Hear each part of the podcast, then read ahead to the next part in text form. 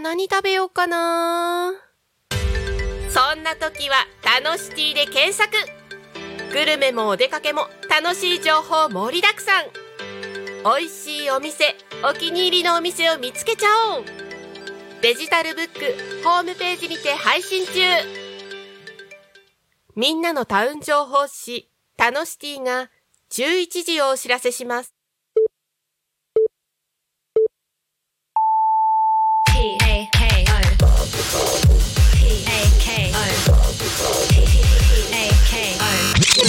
Talkme FM. はい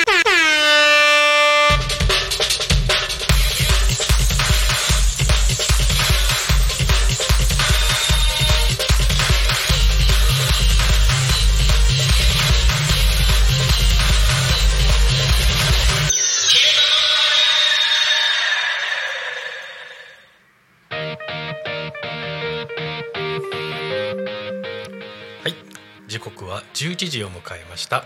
一日の始まりは「昼タコに神」パーソナリティの福ちゃんです。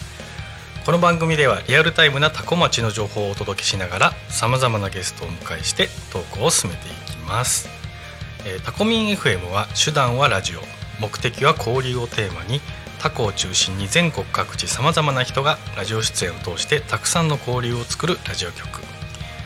井戸端会議のような雑談からみんなの推し活を語るトーク行政や社会について真面目に対談する番組など月曜日から土曜日の11時から17時までさまざまなトークを展開しております。パーソナリティとしてラジオに出演するとパーソナリティ同士で新しい出会いや発見があるかも。タコミン FM はみんなが主役になれる人と人をつなぐラジオ局です。はいというわけで、12月12日火曜日ですね、えー皆様いかがお過ごしでしょうか？えっとね来る途中はちょっと雨も降ってたんだけどもうあの今はちょっと止んでますね。またね降ったり止んだりするんですかね今日はね。でえっと火曜日のね「えー昼タコ」をやらせてもらって早3ヶ月ぐらいなんですけど今日は初めての3人体制ということで、えっと後ほどあの細かく紹介しますけど今日のゲストの八坂さんとあとはアシスタントをしていただく、えー岩井さん。ですね。岩井と申します。はい、あっち向いていただくと、はい、顔が見えます。ね、席の都合上ね、そっちはあのちょっとね、顔をあの首を振らないとね、はい。あのサッカーのボランチのようにわかんねえか。首を振らないとね、わかんないですかね。はいはい、すみません。えーっとですね、えーこの番組ですね「昼タコに仮眠」では毎週テーマを設けてゲストの方や皆さんから、えーコメントをいただきながらおしゃべりをしております。えー、と毎週ですね、えーあるテーマ、えー、と週替わりのテーマなんですけど今週のテーマは「ちゃっかり」です。ねなんか絶妙なテーマですね。あんま日常会話で最近はちゃっかりという言葉ね使うことも聞くこともね少ないかもしれないですけどねはいあのせっかくあの皆様がですね考えてくださった素敵なテーマですのであのこの後聞く可能性があるのでなんとかね絞り出していただきたいなと 思います。はい。でですね、えー、と番組への、えーメッセージですとかあとはテーマのね、えー関するあのメッセージも頂戴したいと思うんですけど、えー、とコメントメッセージについて、えー LINE の公式アカウント X メールファックス、えー YouTube のコメントでお待ちしております。X は「ハッシュタグタコミ。ン」シャープひらがなでタコミンでつぶやいてください。メールでメッセージいただく場合は、えーメールアドレス fm 半角小文字ですね。すべて fm アットマーク、タコミンですね。tacomin.com.com ですね、えータコミンの子は C ですね。C になりますのでご注意ください。えーファックスでのメッセージはファックス番号0479747573 0479747573になります。LINE 公式アカウントは LINE でタコミン FM を検索して友達登録。LINE のメッセージにてお送りください。たくさんのメッセージをお待ちしております。えまたですね、えタコミン FM の YouTube ライブ今やってるやつですけどこれではですね投げ銭ができます、えこのいただいた投げ銭ですね全額、え、タコ町および近隣地域の発展に関連するイベントの画運営費に使わせていただきますのでぜひ投げ銭でタコエンタコミン FM の応援もお願いできればと思います。はい。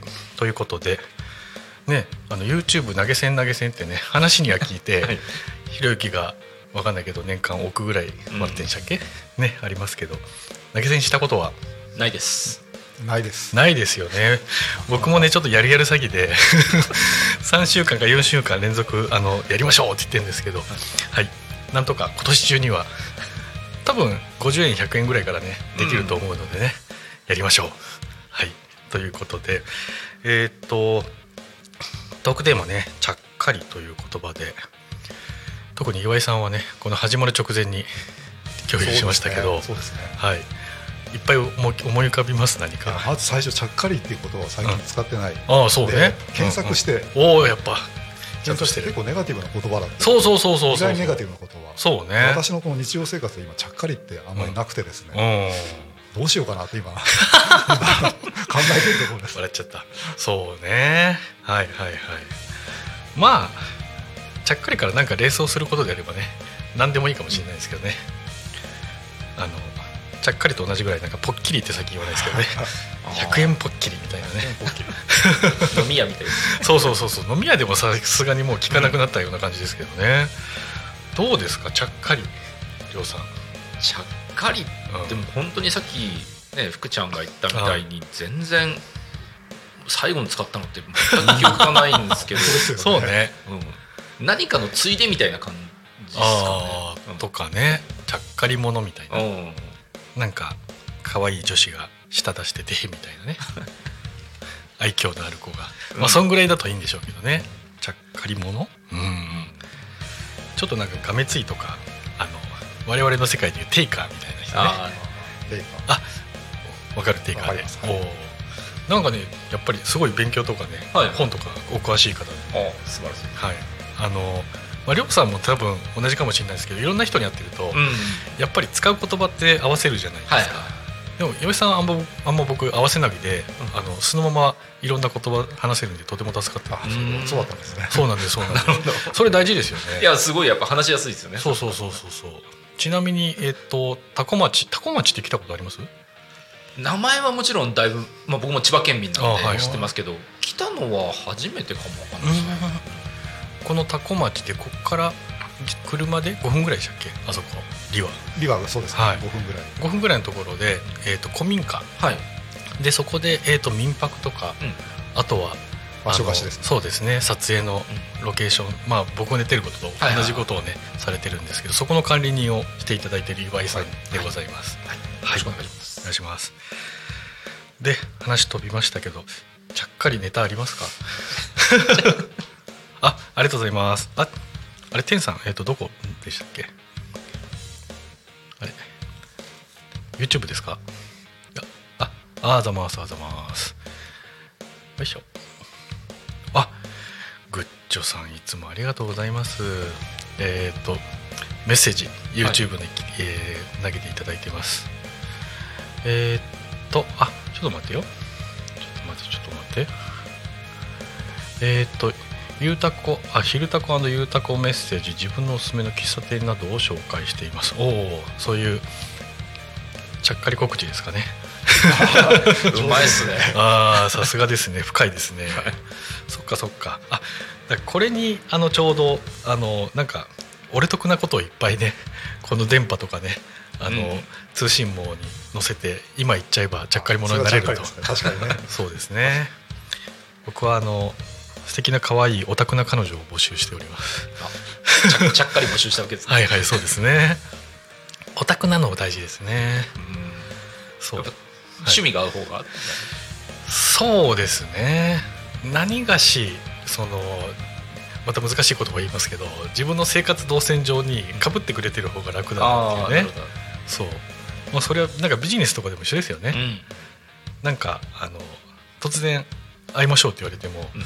あれなんか接点ねえやみたいなね 人だと困りますもんね。ある方が断然合いやすいそうですよね。はいはいあれそういえば最近マラソンまたやったんでしたっけ？あマラソンは一昨日走ってきました、はいはい、今ちょっとライフワークでね思い出したんですけど、うん。すごいあれどんぐらいやってます？マラソン。マラソン始めてからはでももうなんだかんだ10年ぐらいは経ってでそれこそあれっていくらでもサボれるんですよね一、人でやってると。はいはいはいはい。で先日の自分がお世話になってる方が初めてフルマラソン出るっていうのでそこにちゃっかり相乗りしてじゃあ 伴走しますと。いうところであの自分がしたらでも22キロぐらいうんうんうん。ですかね、ハーフみたいな。はい。を走ってきました。へえマラソンはしたことないですね。ああ僕もね10キロが最長で、はい。それでももうめっちゃ大変だったんですけど、うん僕あそうだ。またあのちゃっかり自分のあの自分紹介というかね、あの J リーグの川崎フロンターレがはいはい大好きで、そこも15年ぐらいずっとサポーターやってるんですけど、で昔はそのあのホームチームの球場がある等々力競技場ん？等々力陸上競技場っていうのが武蔵小杉にあって、うん。でそこに住んでたんでえーっとまあチャリンコで行けるような距離だったんですよね。であのサポーターの間であの、まあ、等々力陸上競技場って長いし、はい。まあ、等々力って言ってもいいんですけど、うん。みんな聖地って言うんですなるほど。ちょっとあの今聖地ナウみたいなことを言うんですけど、で多摩川マラソンっていうのはその聖地からスタートして聖地にゴールするっていうはいはい。のがあって、あちょっとあのフロンターレ好きだしやりたいなって思ったけど全く1秒も走ってないっていうね、うん。で一番短いのが1 0キロだからあまあそんぐらいならやってみっかって思ったらまあ大変でしたね。あそれ出たんです？そう。もうあのストレッチさえしてないみたいなね状態で出て。まあ一応でもねその聖地にゴールするからうんうん。何が何でもゴールはしないといけなかったわけですけど、そう。あのーまあ僕はでも走る人をね見てるとああよくやるなって 思いつつただやっぱりあのランナーズハイとかね。はいはい。そういうなんか覚醒したいのかなとかね、筋トレもなんかそういうなるっていうじゃないですか、うんうんなんか別にその状態求めるわけじゃないですか。マラソンはそのランナーズハイを求めるっていうよりは、うん。あのすごい自分と向き合える時間なんですよね。ほう。ほう。だから結構いろんなこと考えたりとかするし。そ最中？最中ですで逆に本当に長い距離走って疲れてくると、うん。逆に何も考えられなくなるのおでー。その時はもういろんなのを自分のこう意識にセットしやすかったりもするので、はあい、そんな風に使ってます。あなるほど。ちょっと瞑想っぽいですね。ああでもそれは近いと思いますね、こう10キロぐらいでもね途中からスッスッハーぐらいしか頭に浮かばない時とかねあるんですけどそうだから街中でね走ってる人いるとあご苦労さんって ようやるなって。でなんかうんあのーまあ、自分とはちょっとね距離が遠いなと思いつつでもなんかそういうさっき言ったフロンターレと掛け算だったり、はいはい、あとあのお台場でスイーツマラソンっていうのがあああってりますね、うん。あまだやってます？まだやあってないか。最近は分かんないですけど、はいはい。うん。ありますあります聞いたことあります？ないですね。スイーあのそうそうそう。あのマラソンやってると給水とかあるじゃないですかで給水代わりにエイドステーションっていうのがあってそこにドーナツとか置いてあるっていうね。それこそタコでしたっけ？あのスイカマラソンっていうのが、へえ、うん。その給水箇所みたいな、ああスイカはめっちゃいいですよね、うん。それこそ塩とか振ってくれてたらもう完璧な栄養補給というか。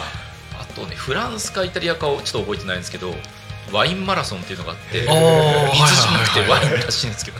あっちの人強いですもんね。はいはいはい。スイーツマラソン結構いろんなところやってるんですね千葉の稲毛の方でも前はやったことがあるみたいですね、もうなんかねドーナツとかね吸うから咲く 水分を。でしかもねなんかケチってて主催が。もう数がめっちゃ少なくて。だからもうみんな見つけたらグワーって言ってもうニコさんがグワーって食べないとあのそういう栄養補給ができないみたいなね、はいはい。感じだったけどまあそれもなんかちょっとしたあの軽いコスプレをしながらね走って楽しかったですけどね、はい、さてちゃっかり岩井さん。ちゃっかりで。すはい。終わりましたね。じゃああの古民家農泊里の宣伝でもちゃっかりしておきますか？そうですね。素敵なロケーション募集してます。そうあの今いろんなところに行ってまして、はい。あのまあ、ここ撮影に使えるんじゃないかとか、はい。いろいろそういった面で今、うん。いろんなところを転々としながら、うーんそう。じゃあ本当福ちゃんと一緒みたいな。いやだからもう僕の脳みそとか経験をあの移植してるというか、今いろいろ刺激いただいて、へえ、はいそうなんですそうなんですそうなんです。だからやっぱりその田舎なんもないよっって、うんうん。地元の人が言えば言うほど都会人にとっての宝が眠っているので、うん。そう。だから彼らにとって価値が低ければ低いほどレバレッジがあるというね感じでして。まあね多古町でもそういうなんかあのまああそこ飯高谷とかねみんなにとっていい場所だけどあの素晴らしい場所でこんなとこで撮影とかできないだろうって思ってたところが、意外にノックしてみるといけたみたいなことがね、あったりして。だから、まあ、そこの場所の主がいろんな使い方してほしいっていうような柔軟な方であれば、あのにぎわいとかねいろんな活用して場所もあの生き生きとね蘇るわけですけどでもこんな素敵な場所がそんなコスプレで使えるわけないって思って誰も話さなければ、ずっと物は動かないみたいなね、感じではあったりするんですけどね。はい。じゃあそんな感じでちゃっかりはこんな感じですかね。はい。ではですねちょっとあのいい感じで口も回ってきたところでですね 今日のあのゲストの方のご紹介をしたいと思うんですけど、えーフューチャーデザイナーでいらっしゃる、えー、八坂亮さん。はい。よろしくお願いしますあれ？亮でいい？はいでいいです。全然いいですよ。ですよね。フルネームが？は八坂亮介ですね。僕と同じスケでしたっけ？紹介の回。紹介の回です。あですね。はい、すいません。なんかちゃんと。あ全然全然。はい、とあとはあの月替わりアシスタントとしてはい。やっていただく、えー古民家農泊里の管理人でいらっしゃる岩井信夫さん、よはい、岩井と申します。よろしくお願いします。ろしく。お願いします。はい、で実は、えーっとまあ、フューチャーデザイナーっていう言葉ね。これはもう自分メイクスですか？いやえっとねこれ、もう福ちゃんが覚えてないかもしれないですけど一番最初にその名前決めたのって、うん。多分一緒にいたんですよ。ほう。えいつ？あれ？あれじゃない。や でまああのバンクラのところで、あのなんかヤコとかいい名前ないかなって言った時に、うんうんぬいさんがいたんですよねでそのメッセンジャーのグループに、うん。あの福ちゃんもいたんで、へえ、そっか、うん、だからもうあれは5年ぐらい前なんですかね。あのなんかみんなのあのお悩みとか相談うん。をみんなでやっつけよう会みたいな、はいあの時ですかね、はいはい。あの僕とりょうさんは結構長いうん。お付き合いで、もう本当10年ぐらいですか？わかんないけど。まだ7年7年ぐらい。8年ぐらい78年。あじゃあそっかマラソンを始めるよりはあと、あとですはい。ああなるほどなるほど。まあといってもねコロナ前で多分34年。そうですね。ですよけどねコロナ経ってからもうわかんない。3年ぐらい、うん、うんなんかあっという間ですよね。なんか BCAC みたいな感じでコロナ前とコロナ 何だったんですかねあの3年間ぐらいね、そうっすね。ううんん、時が止まって。まあまあそんな感じであのいわゆるなんて言うんだろうな。まあ出会ったのが、えー絶対達成社長の会っていうね、なかなか怪しい。不思議な名前の、えー、と勉強会みたいなものがあって、えっ、と僕が行った時は、えーまあ東京大阪名古屋福岡うん。あたりをまだ Zoom とかが流行る前からあの全国中継をね、はい。はい、してでえっ、とどうだろうな。まあ多分全国で150から200人ぐらいばっくり。会員は一番自分が代表やってた時で多い時で400何十人い。たんですよ、でその月1の朝会はうんうん。大体その今福ちゃんが言ってみたいやみたいな会場にいろいろ集まってて合計で200弱ぐらい。ですかね。はいはい。そう。がで一つの会場まあ僕と亮さんがあった会場はまあ100人ぐらいうん。いる、あの結構なもう朝100人の経営者が集まってあのそういうすごい方がためになる話をしてくれたりそこであのテーブルごとに何テーブル、えー、と10テーブルぐらいか分かんないけど、あもうちょっと少ないか。78テーブルあってそこで他の経営者の前に僕の目標はこれですみたいなことをプレゼンテーションするっていう意識高いというかでも、まあ、初めて行く人から見ればまあ意識高いですよね。はい、でそこで出会ってでその時行ったばかりの頃は僕もうチャランポランだったからあのダイエットしたいみたいなハゲた目標を最初はね 言ってたんでそうそうそうそう、まあ、逆に異質で良かったと思うんですけどそうそこで出会ってで、まあ、そこであの仲良くなった仲間とあの、まあ、お互いなんか応援し合うみたいな仲間のチームみたいなものを作って、でそこで定期的にそういうなんか自分の相談事みたいなやっぱ経営者ってあの孤独なんですよね。一人社長だったりするから、だし弱音を吐ける相手もいないし相談できる相手もいないし。でそういうところでちょっとあの手を貸し合ったり力を貸し合ったりしたようなところで。でそこの仲間の,、えー、とその相談会みたいのを使ってフューチャーデザイナーという肩書きを出会われてはいそうですね。えでも使い始めたのはそのすぐ後じゃない？うーんと法人もあったりとかしたんで、あはいはい。その名前を思いっきり前面に出したのかっていうと、そうではななかったかもしれないですね。なるほどなるうんで今も個人事業主の屋号はそれだし、ほどあはい。で去年また会社は作ったんですけど、うん。それはあのフューチャーデザイン合同会社っていう名お前で、ー。うん、そこからインスパイアされた名前で。なるほどね。じゃあ結構しっくりきてるというか。あそうですね、うん。うん。あの気に入ってます。なるほど。じゃあこのフューチャーデザイナーという、まあ、肩書きお仕事はなんかどういうことをされてるかって教えていただいていいですか？そうですね。あの全ての人のなりたい自分になるっていうサポートかなと思ってて。広いですね。はい。やっぱ人によってなりたい状態って違うじゃないですか。ね例えばビジネス成功したいもあれば、うん。さっきのあの福ちゃんみたいにこうダイエット成功したいでも全然いいんですけども、はいはい。まあ、とにかくそういう自分が望む未来をちゃんと手に入れられるようにっていう風なお手伝いをしていて、まあその中でも特に自分はマインドの部分その心の状態をそういうことができるっていう風な、うんまあ、そういう風なのを作ることによって成果出る状態にするっていうそんな感じのことをなるほどなるほど。はい。えっと今おっしゃった感じで、えっといわゆる個人のお客さんもいるし法人のお客さんもいらっしゃる、あそそそうですね。でも法人って言っても大体経営者の人個人みたいな感じだったりするんでなるほどなるほど。会社にやるっていうよりは個人にやってるみたいな感じですね。うーん。なるほど。なんかどんなお客さんが多いクライアントが多いってありますか？えっと本当にそれは多岐にわたってて、そのさっき言ったみたいな経営者の人もいれば、あの心療内科に通ってるような、うん。まあ、そういうメンタル不調を起こしてるような人も結構いたりとかします、はいはいはい。はいなるほど。まあ詳しくは言えないかもしれないですけどね、うん。僕があのよく情報交換してた時はあのオリンピックに出る選手はいはい、ねはいうん。のそういうメンタル的なコーチをされてたりとかっていうのもあったりしてなので本当に多岐にわたっていらっしゃると、はい。えっとそのえっとでも昔はあれでしたっけ？サラリーマンを普通に。そうですね。サラリーマンはにん？30歳までやって。今おいくつでしたっけ？今47です。なるほどなるほど。じゃあその間で、まあ、フューチャーデザイナーと名乗るまでの変遷長くなるかもしれないですけど まああのかいつまんで教えていただくと。はい。ままず最初にいた、えっと、勤め先はどんな業界だったんですか最初はもう、えっと、SIT の会社で、まあ、エンジニアとしてうん6年ほど会社勤めして、うん。まあ、その中でも最初400人ぐらいの規模の行って、うん。10人ぐらいのベンチャー行っておー。2000人規模のコンサルの会社行ってすみたいごいですねはいはいはい、な、うん、だ大中小全部見たみたいおなー。感じですね。なるほど。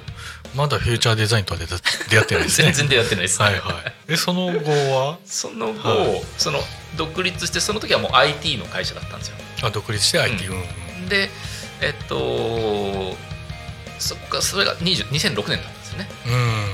うん。でその時はまだ結構 IT が景気良かったんで、まあ、エンジニアがいると、まあ、売り上げが上がるみたいな感じだったんで一番多い時で社員数12名ぐらいいてでただ残念ながらそれがリーマンショックの時はい。に仕事がほぼゼロになっちゃおって、うん。でまあ、会社はあの破産しましたと。おいうような。さらっと言いましたねでその時に自分がメンタル超絶病んでたんですおよね。でその頃にそのそれこそさっきの、ね、横山さんと出会って、で NLP っていうその心のことを勉強するようになって、でそこから、まあ、結局、まあ、IT の仕事もやりながらでしたけど、心のことを学んで、で8年ぐらい前に本格的にそのコーチングカウンセリング学んででそれでそのその時の先生がやっぱりすごい面白くて。でなんで自分が会社破産させたりとかあの結構精神病むような辛い体験する必要があったのかっていうところから、あのまあ、そういう人たちに対して自分の体験としてちゃんと寄り添えるようになるためにそれが必要だったんだって捉えてじゃあ IT からそっちを本業にしようっていうふうにしたのが7年ぐらい前ですね。はい。岩井さんエッジですよエッジ。エッジ。はい。あの今度エッあれ？エッジの本の話を前チロッとしたような気がするんですけど。すみませんちょっと忘れてます。あ OK です、はい OK です。またあのよかったらお貸ししますんで、はい。エッジっていう本があって、はい。まあ、シンプルに言うと自分のなんか負の財産みたいなもはいはいはい。のを性に生かすみたいなね、もうめっちゃばっくり言いましたけど、はい。でもやっぱり最終的に武器になるのってそこだと思うんうんですよね。そうですね。誰しも、はい。うん。僕なんかもやっぱりそういうなんかあのどん底というかね田舎者だし貧乏人だし僕今流行っている二世信者というかね親がまあ宗教家でそう。まあ大変だったんですけど、はい。だしバカだしみたいなね。もうどうしようもなかったんですけど逆にそれがあるからなんかあのできない人の気持ちが分かるというかね、ゼロかマイナスぐらいなところから高みに行くにはどうしたらいいんだろうみたいなことがやっぱできる人ってうんね、うんうん。あのできない人の気持ちは分かんないからね、はいはいそうですね。だし僕も心が病んだ時期もあったしやっぱそういうのがあった人とあったというかあって病院行ったりして会社休んだりしてで人に言うか言うまいか葛藤があったりした人の気持ちって、まあ、もちろん誰しもストレスが抱えててそれに近い状態だったり自覚がないだけの人もいるけど、それ少しちょっとオープンにしたかしてないかでもだいぶね、違ったりして、そうね。そういうまあ極限の状態、会社をね破産させるって相当ですよね。しかもあの飯を食わせてるスタッフもいたわけでね。そうですね。う家族もいましたし。んねそうですよね。だからまあそれがやっぱり大きなリーマンショックが。そうですね。うん。そこがあったからまあ今この仕事してるのかなって。なるほどね。やっぱその特に経営者の人たちってうん。何かしたいっていう思いがすごいいっぱいあると思うんですよ。あはい。けどそれが例えば事業がうまくいかなくて、うん。その病んじゃうみたいな人がやっぱりいたりはするんですよね、うんうんでも旗から見たらすげえ頑張ってるはずなのに報われないってなんかなって思って、うん、ね。だってやっぱりそういう人はなんか頑張ってる人は報われてほしいなっていう。そうですね。さてあの前半はあっという間なんですけどまた後半でですね深掘りしたいと思いますのでよろしくお願いいたします。はい。ではですね、えー、と続いて多古町の気象情報と交通情報をお届けしたいと思います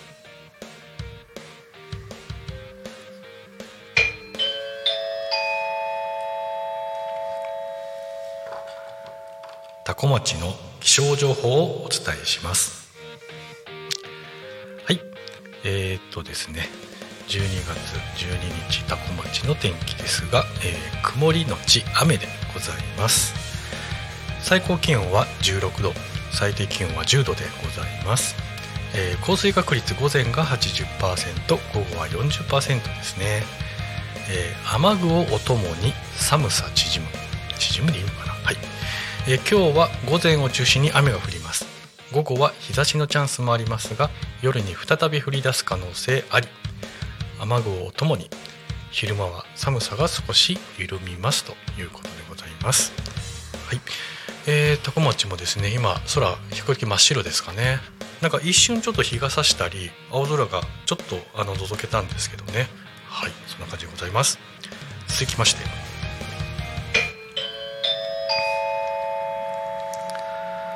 多古町の交通情報をお伝えします。はい、えー10時40分現在ですね、えー、多古町の交通情報なんですが、えーまず事故はございません。通行止め規制もございません。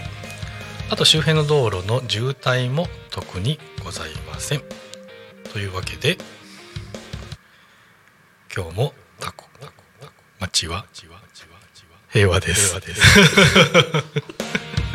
い今日もタコ町は平和でございます。はい。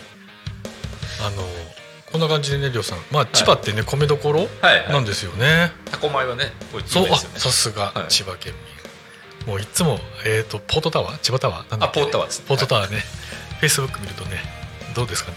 月に何回か出てきますかね。あうん結構いってます。ね。あの千葉のシンボルなんですか？かもしれない。ですかね。はい。というわけでまあ多古町ねあの、まあ、見慣れた風景ではありますけどね。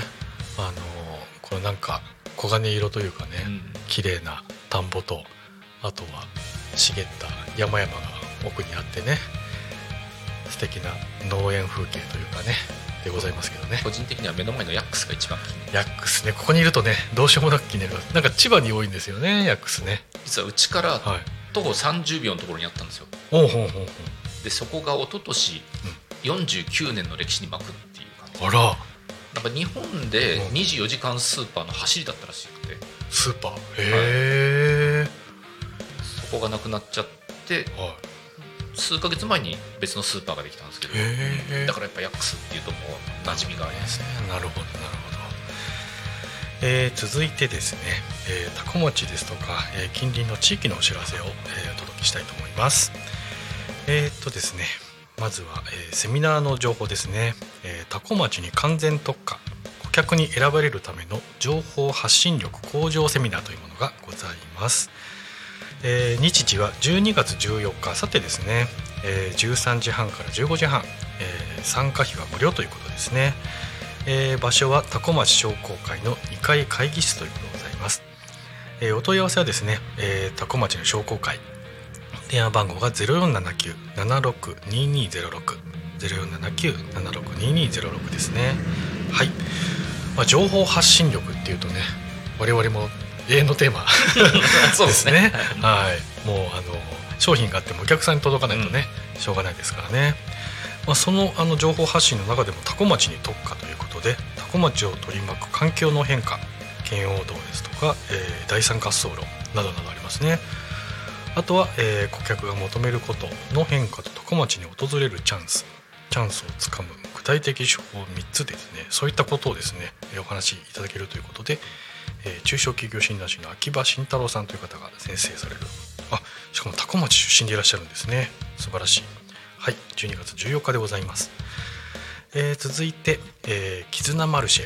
えーとこちらが12月23日。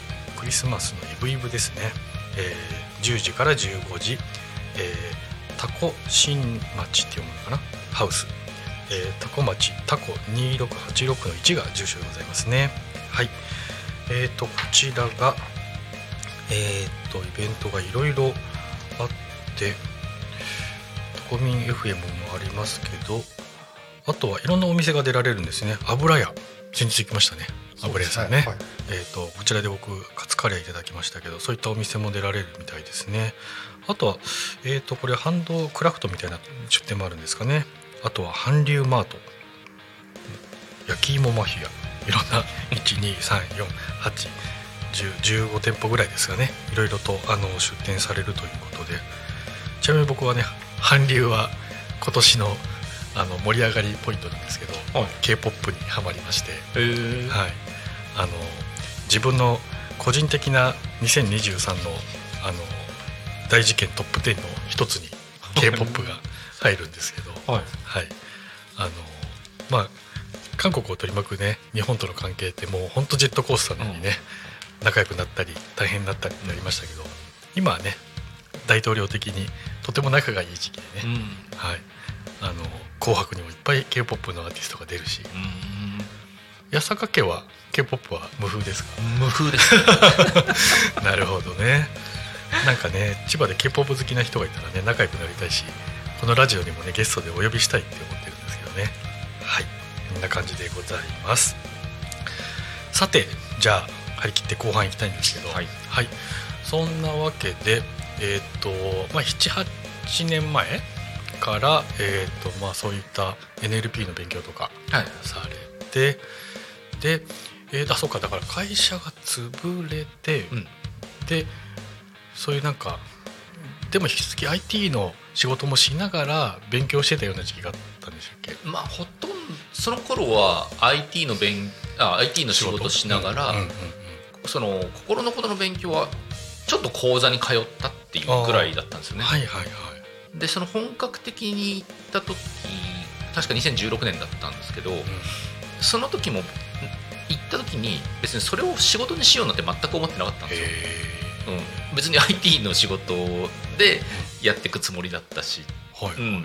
でただつあのーこういう心のことはもっと知ってた方がいいんだろうなっていうぐらいのライトな感じでプロ向けのコースに行っちゃったんですけどですよね多分。だから出会った頃の、うん。そういった仕事の目標とかは、はい。普通に IT の売り上げとかそういう話。あでだからちょうどね福ちゃんと出会った頃が、その切り替わるかもみたいな感じのなるほどね。ところだったんですよ。ああうん。いい時期に出会ってますわ。僕もなんかねそうサラリーマンやっててなんか脱サラとか移住とか行ってた頃で、多分途中から僕はあの我々のテリトリーでは反応反 X の生き方するみたいなこと多分言ってたはずなんですよね、僕名刺覚えてます。そうそうそう。反応反ライターってはい。うん。言ってて、そう。でまあ今いろいろね至ってますけど、だから同じようなチャレンジ変革の時期を、うん。あのそれこそ伴走してたよね。そうですね。うん。だそのさっき言ったねそのお悩み相談のっていううん。そのグループを作った時は、僕はまだ仕事のメインは IT だったんですよ。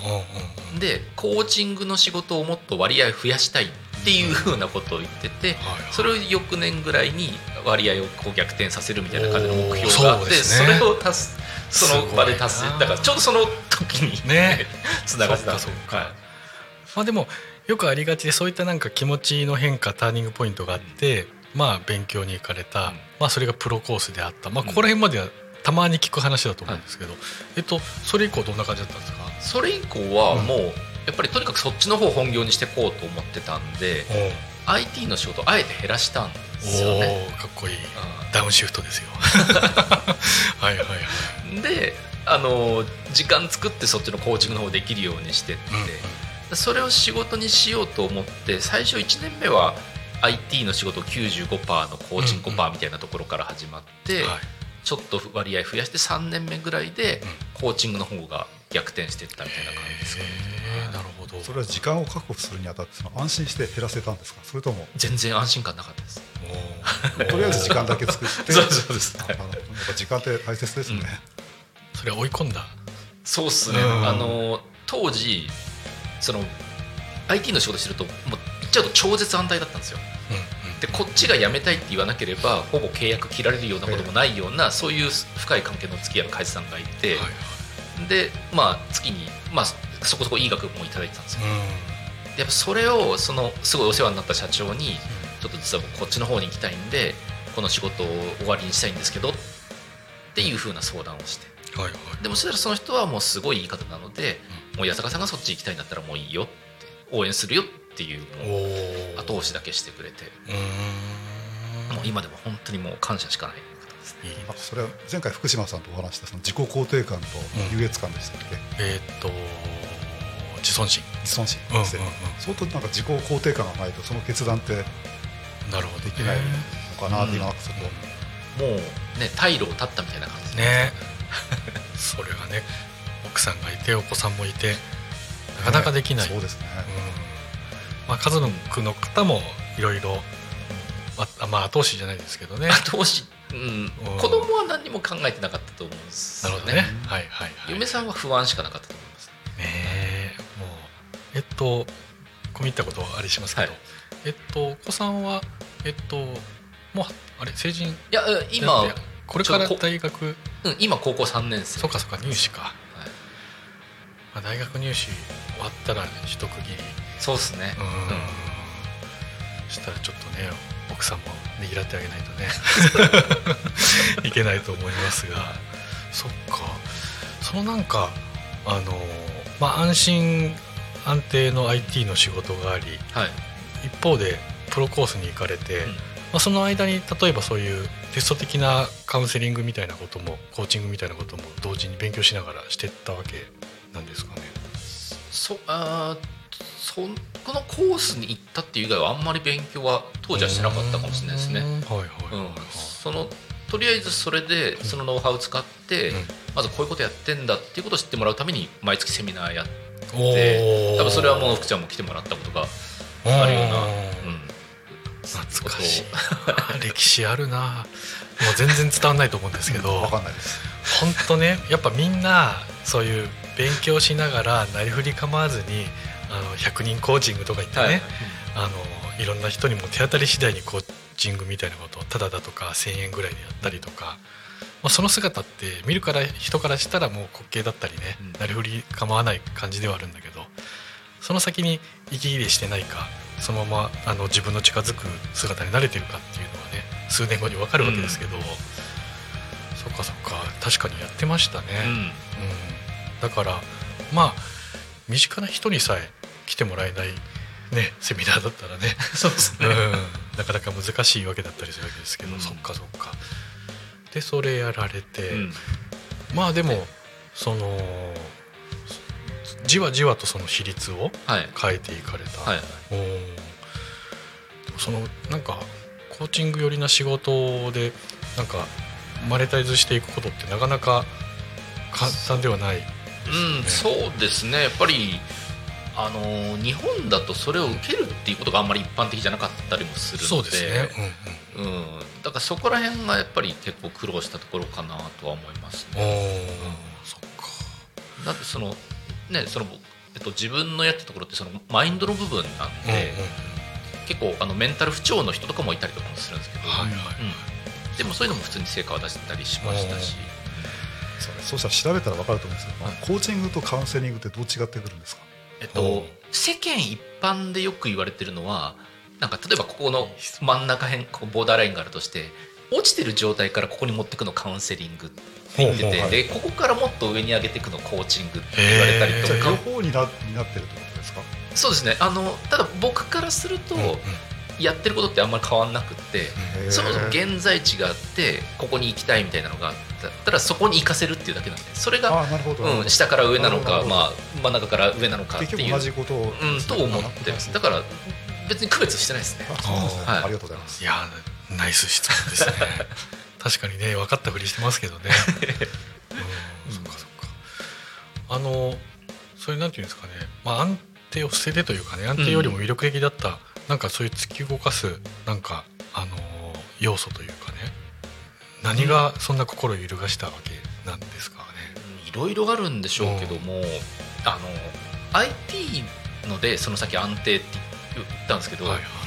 何歳まで安定なのかっていうとそれは微妙だったんですよね。はいで当時その僕がコーチングの仕事を始めようとした時はちょうど40歳ぐらいだったんですけど、うん50とか超えると結構 IT の仕事って結構ぐんと減ってくるんですよであのどうしてもマネージメント職の仕事しか求められなくなるけど、マネージメントする側と動く側ってマネージメントする側の方が少ないじゃないですか、うんそうね。そうするとどだんだん狭きものになってくるんですよ。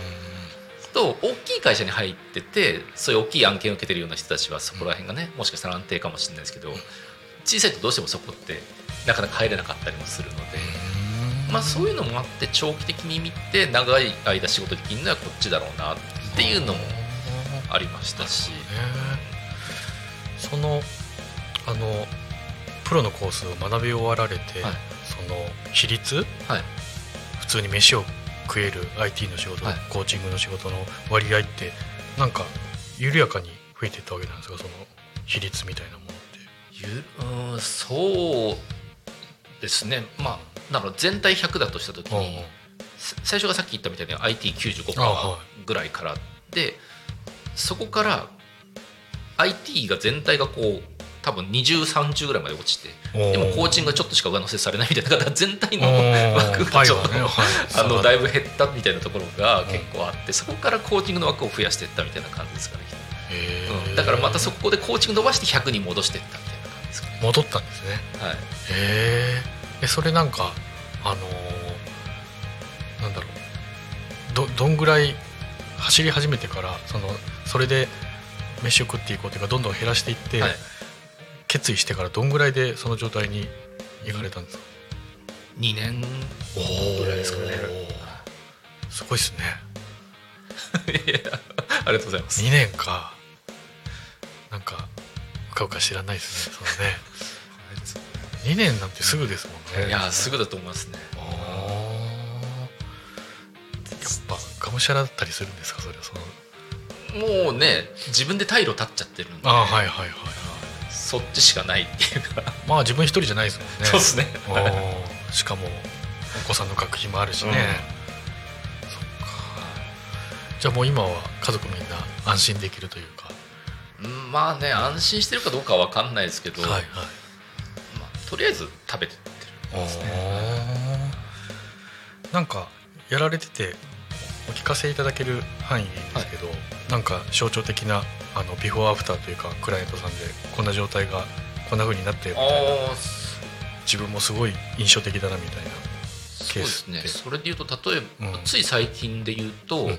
あのーまあ、ある方が心療内科に通われてうん。不安障害って診断されたらしいんですよ。へでどうやらお嬢さんがうん。そうなっちゃって、そこにこうちょっと引っ張られるような感じでそのお母さんもなっちゃってっていうような感じだったんですけどうんうんうん一回カウンセリングして、であのもう僕のそのコーチの養成講座をもう受けたいですってなっおてお受けうん。でそっちもうすぐ申し込んででそしたらなんかもうやっぱりそのマインドが変わってすぐ現実が変わってきてでもうその後心療内科い行ったけどなんかもういらないかもねみたいな感じになっちゃったみたいで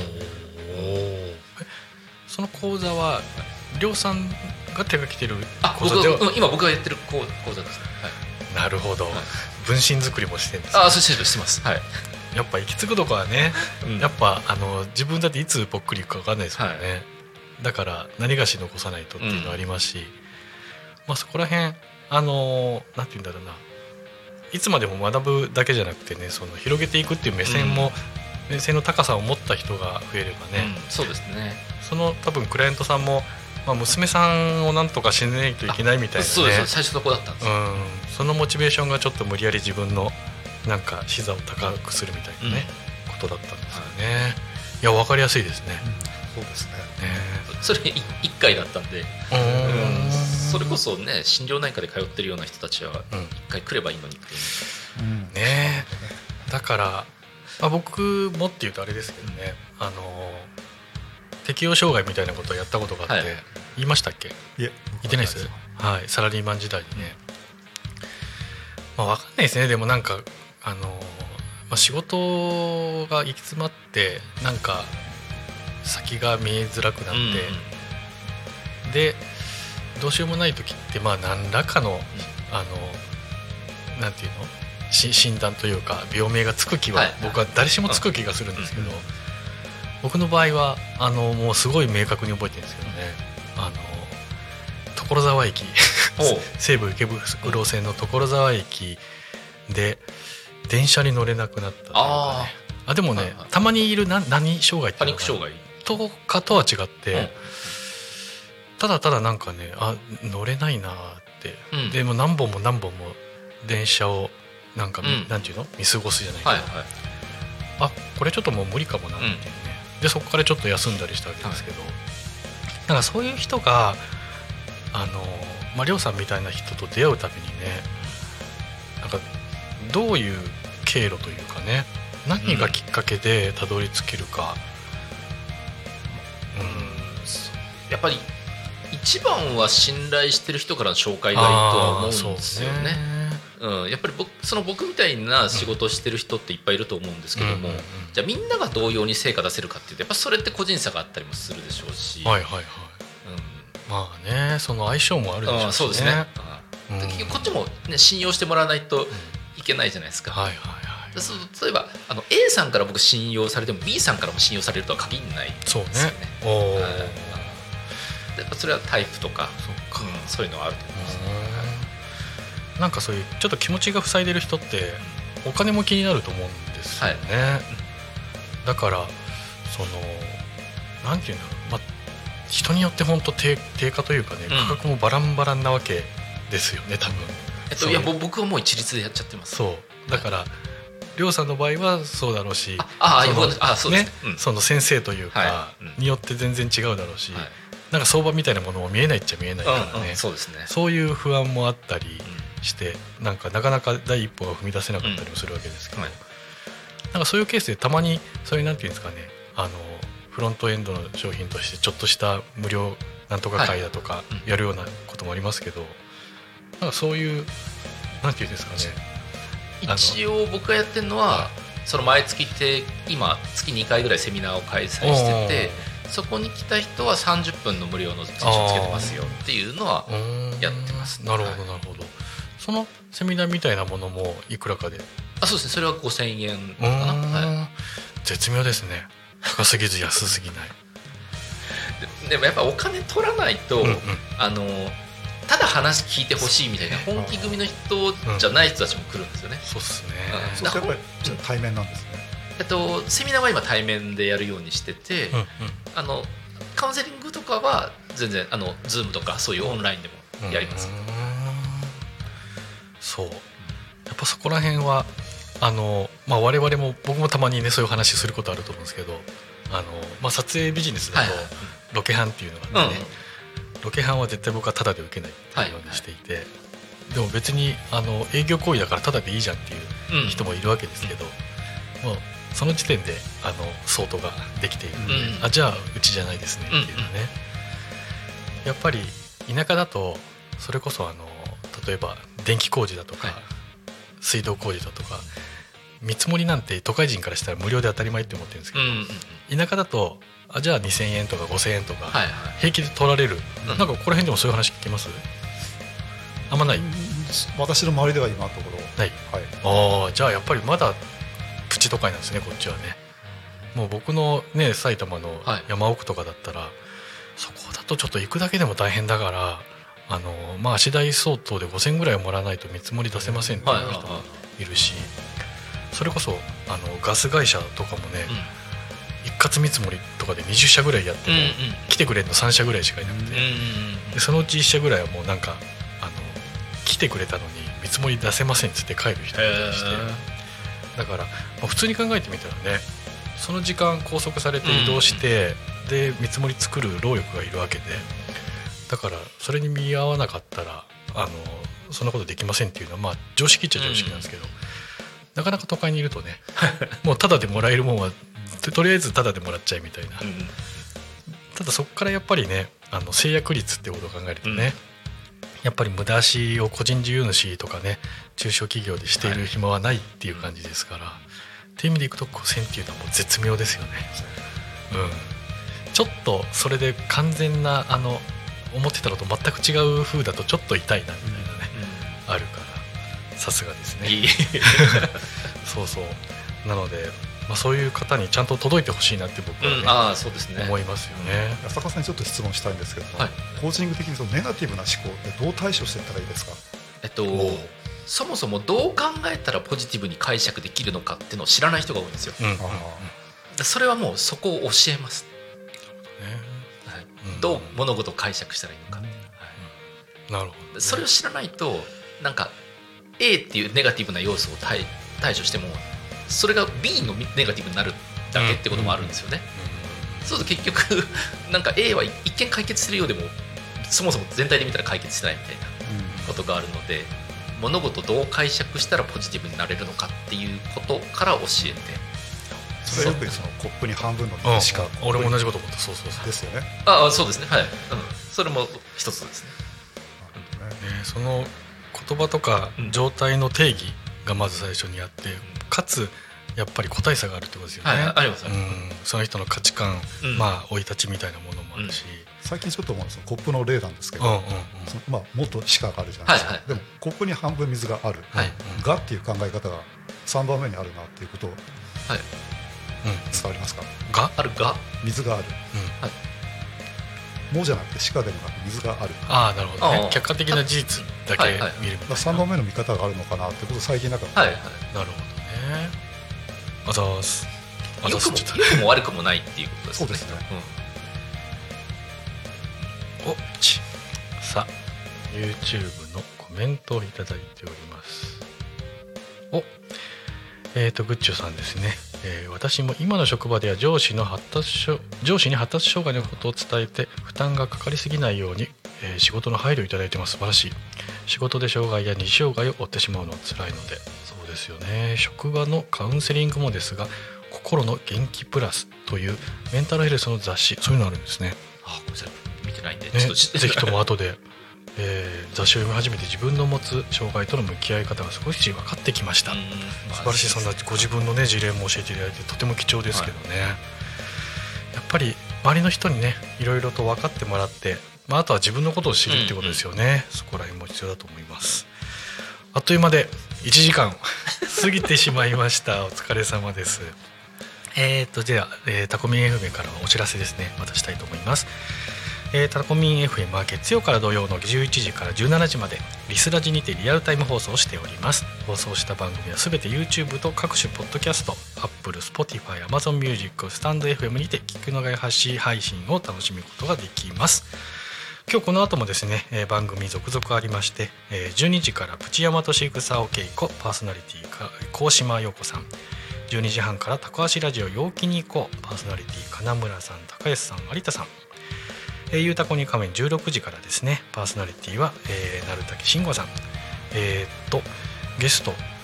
天さんこれなんて読むんですかね。ジュリミさんかな？すいません、えーゲストがジュリとも24さんですかね。はいということでございます。はい、あと、えー、タコミン FM からのお知らせですね、えークリスマスマルシェということで、えー、と12月23日土曜日の10時から15時、えータコピザバーガーズ駐車場で行います、えーラジオを聞いて、えー、と合言葉でプレゼントをもらえたりも、えーしますのでぜひともお越しください。えーっとですね出店者もですね、えーいろいろいらっしゃいますね、えー船越ワイナリーさん毎日薬局グループさん焼き芋ゆりちゃんなどなどですね。はいぜひとも、えー、と23日ですねマルシェにお越しいただければと思います。えー、りょうさんいかがでしょうか？ごさご感想は？駆け足でしたけど。はこういうところで話すってなかなかないんで、うんまあいい経験させていただきました。いいやありがとうございます。また来てください岩井さん初のアシスタンスアシスタンス。はい。でしたがいかがですか？あちょっといろいろ安坂さんのお話伺っていろいろ本当勉強になりました。うござね。なんか知知的好奇心をはい。ぐにょぐにょそうですね。もみもみできたというかね。刺激されますね。さすがです。もう地頭がようございますからね。なるほど。さすがでございますね。はい。あの YouTube でタコミン FM って検索するとはい。ピュッて出てくるので、はい。またあの自分どんな話してたんだろうってね見ていただいたり、自分の見るのこっぱずかしいですよね、だから僕は2倍速で見ます。ね なるほど。そう。情報と雰囲気をあの文字情報として知るなるほはいはいはい。堪能するんじゃなくて、はい。まあチェック的なねうん。感じですけどね。はい。というわけであっという間の1時間でございました。ちなみにこれですねはい。あの僕が出る時のこれユニフォームでして、はい。はい、これはあのあの花の頃んあの花の名前を僕たちはまだ知らないっていう、はい。秩父埼玉の、それのあの舞台のアニメの主人公が着ている T シャツ、へー。地底人。とあとこれはあの、えー、と五等分の花嫁というね、はい。アニメのキャラクターのジャージなんですけどそういうオタファッションで。そので今日最初になった時にその名前がそれ何なんだろうと思って。そうそうそう。そうこれは中野さんっていう子なんですけど、でも人から見たら中野さん中みたいな感じに見えるんですよね、はい。そんな感じでございます。ではですね、えー、と僕の担当は毎週火曜日やってますんでまた来週お会いできればと思います。で、えー、と明日以降もですね「えー、と昼タコ、えーありますのでぜひとも、えー聞いてください。それではまた会う時までごきげんよう。さよなら。